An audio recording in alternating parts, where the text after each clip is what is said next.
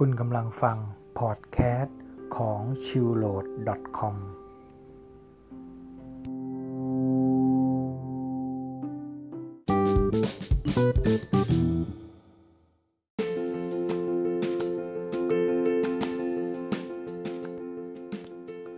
สวัสดีครับ วันนี้ก็มาเข้าสู่ EP ที่ 4 นะครับ ผมก็จะมาอ่านหนังสือให้เพื่อนๆได้ฟัง หนังสือมีชื่อว่า มองโลกง่ายๆ สบายดี บายหนุ่มเมืองจันนะครับ EP ที่ 4 มีชื่อว่า ความล้มเหลว มาเริ่มกันเลยนะครับ เป็นความรู้ใหม่ว่าบิลเกต ชอบจ้างผู้ประกอบการที่เคยล้มเหลวมาก่อน มาเป็นผู้บริหารระดับสูงของ Microsoft เหตุผลง่ายๆก็คือ มีแต่ผู้ที่เคยล้มเหลวเท่านั้น ที่รู้ดีว่า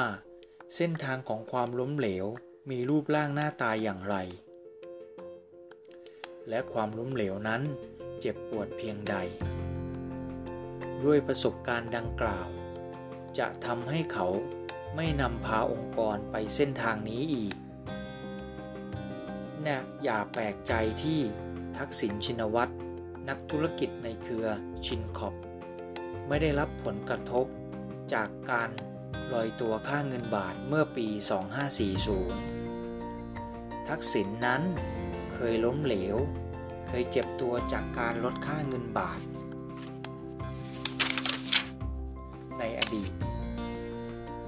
เขารู้ว่าความเจ็บปวดจากการลดค่าเงินบาทเป็นอย่างไร เมื่อสถานการณ์การเงินของประเทศเริ่มย่ำแย่ ในช่วงต้นปี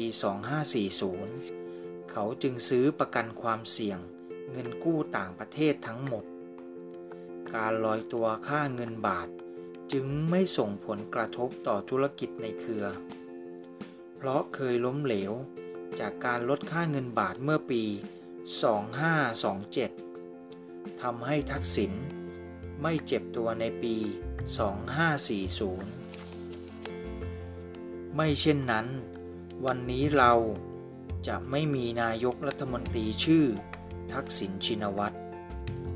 แต่อาจจะมีนักธุรกิจ NPL ของเมืองไทยชื่อทักษิณแทน ความล้มเหลวแตกต่างจากความสำเร็จ ไม่ใช่เพียงผลที่เกิดขึ้นทันที แต่หมายถึงแง่มุมของการจดจำด้วย ความล้มเหลว จะเป็นความจดจำแบบฝันร้าย นึกถึงทีไรหรือทุกที จดจำแบบหวาดกลัวและหวาดระแวง ความล้มเหลว จึงมักทำให้คนรอบคอบ ไม่เหมือนกับความสำเร็จ ที่เป็นเพียงฝันดีที่น่าจดจำทุกครั้งที่ล้มตัวนอน ยังไม่ทันหลับตา ก็อยากจะฝันซะแล้ว ความสำเร็จจึงทำให้คนเชื่อมั่น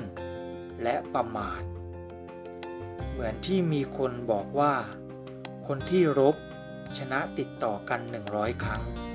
การรบครั้งที่ 101 จะอันตรายที่สุด เพราะ เขาจะเชื่อว่า การรบครั้งที่ 101 คงจะเหมือนกับ 100 ครั้งที่ผ่านมา ความประมาท ก็จะเดินทางมาหาคนนั้น โดยมีความพ่ายแพ้แอบซ่อนอยู่เบื้องหลัง และน่าแปลกไหมครับ คนที่ชนะบ่อยๆ มักจะมีท่าไม้ตายเฉพาะตัว เคยชนะท่าไหน ก็จะใช้ท่านั้นอยู่เป็นประจำ คงเหมือนกับอุลตร้าแมน เคยปล่อยแสงท่าไหนชนะสัตว์ประหลาดได้ ก็จะปล่อยแสงท่านั้นอยู่ตลอด ยอดมนุษย์ของเราจึงปล่อยแสงท่าบวกอย่างเดียว ความจริง อุลตร้าแมนน่าจะหัดปล่อยแสงท่าอื่นดูบ้าง คนดูจะได้ไม่เบื่อ เช่น ท่าลบ ท่าคูณ หรือท่าหาร หรือท่าใส่ square root ซะเลย นักธุรกิจที่ประสบความสำเร็จ แต่ละคนก็มีท่าไม้ตายแตกต่างกัน เจริญสิริวัฒนภักดี จอมยุทธน้ำเมา เคยประสบความสำเร็จในธุรกิจเหล้าด้วยการทุ่มตลาด ขายหงทอง ตัดราคาแม่โขง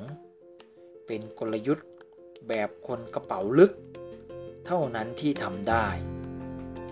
พอมาทำเบียร์ช้างแข่งกับเบียร์สิงเจริญก็ใช้ท่าไม้ตายเดิม คือตัดราคาเพื่อกินส่วนแบ่งการตลาดให้มากที่สุด ขอส่วนแบ่งการตลาดก่อน แล้วค่อยทำกำไรทีหลัง หรือธนิน เจียรวนนท์ของค่าย CP ก็เหมือนกัน ประสบความสำเร็จจากธุรกิจเลี้ยงไก่ ด้วยการร่วมทุนกับยักษ์ใหญ่ด้านการเลี้ยงไก่ของสหรัฐอเมริกา จากนั้นก็เริ่มจวบจวบ ความรู้และเทคโนโลยีเรื่อย ๆ จนวันหนึ่ง ความรู้เริ่มท่วมหัวก็อยากเอาตัวรอดบ้าง เขาจึงลงทุน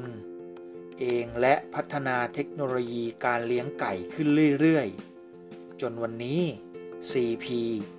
แซงยักษ์ใหญ่ลายนั้นไปไกลลิบลิ่ว ถ้าไม้ตายนี้ ก็นำมาใช้ในยุทธธุรกิจอื่นๆ รวมถึงธุรกิจฟาสต์ฟู้ดที่เริ่มต้นด้วยการร่วมทุนกับไก่ทอด KFC จวบจวบ เสร็จก็เริ่มถอยออกมา และวันนี้ CP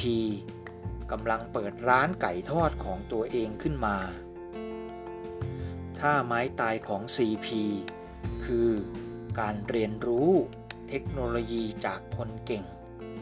และเอาความรู้นั้นมาพัฒนาให้ดียิ่งขึ้นกว่าเดิม ถ้าอธิบายแบบท่าไม้ตายของอุลตร้าแมนคือ ท่าบวก ลบ แล้วค่อยคูณ บวกคือ เอาคนเก่งมาร่วมด้วยก่อน แล้วค่อยลบคนนั้นออก จากนั้นจึงใช้ท่าคูณ ขยายตัวแบบรวดเร็ว เป็นทวีคูณ คนส่วนใหญ่ชอบความสำเร็จแต่กลัวความล้มเหลว ทั้งที่จริง ความล้มเหลว คือปุ๋ยที่ดีของการทำงาน เหมือนกิ่งไม้ที่หักและตกลงสู่พื้นดิน กลายเป็นปุ๋ยให้กับต้นไม้ มุมมองเรื่องความล้มเหลวจึงน่าสนใจ โชอิจิโร่ฮอนด้าบอกว่า สิ่งที่คุณเห็นคือความสำเร็จที่เป็นเพียง 1%ของชีวิตผม แต่สิ่งที่คุณไม่เห็นคืออีก 99%ที่เป็นความล้มเหลวของผม คงเหมือนกับคนไทยที่ชอบเชียร์หมอดู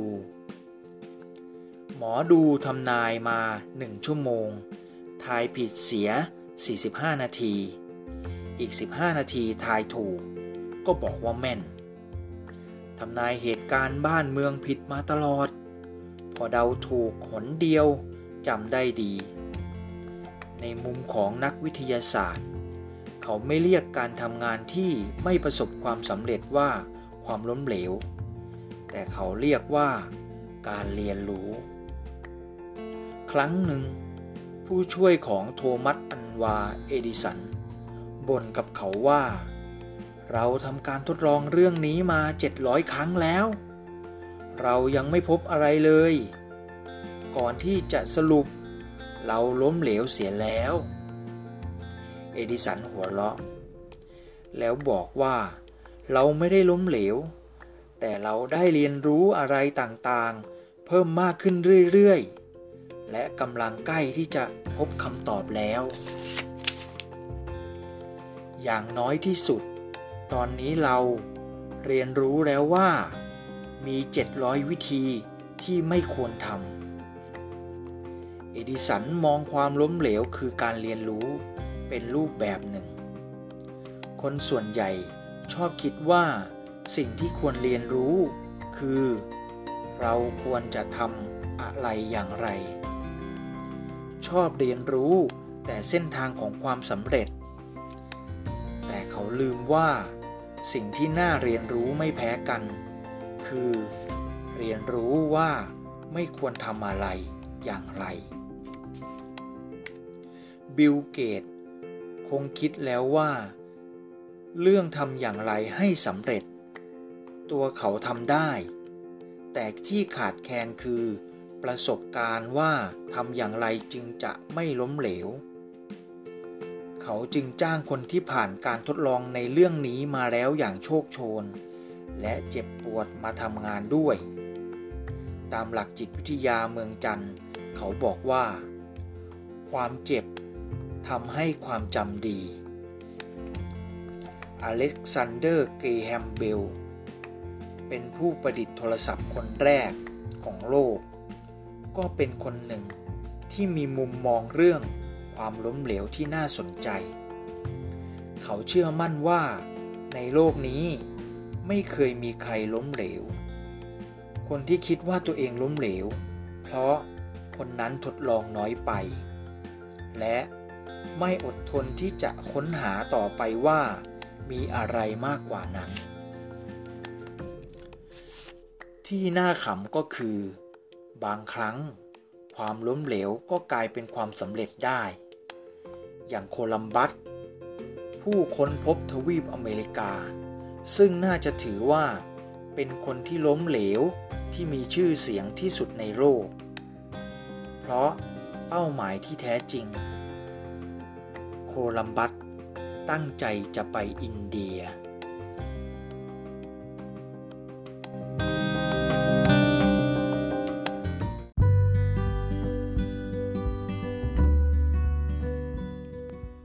ครับก็จบไปแล้วนะครับสำหรับ EP ที่ 4 เป็นอย่างไรกันบ้างครับ อาจจะรู้สึกว่าพูดยังไม่ค่อยคล่อง ยังแข็งแข็งอยู่บ้าง ต้องขออภัยด้วยนะครับ แต่ขอสัญญาว่า ในครั้งหน้า และครั้งต่อๆไป จะพยายามทำให้ดียิ่งขึ้นนะครับ แล้วก็พบกันใหม่นะครับ กับ c h i l l o a d c o m ในครั้งต่อๆไปนะครับ ฝากเป็นกำลังใจให้ด้วยนะครับ สวัสดีครับ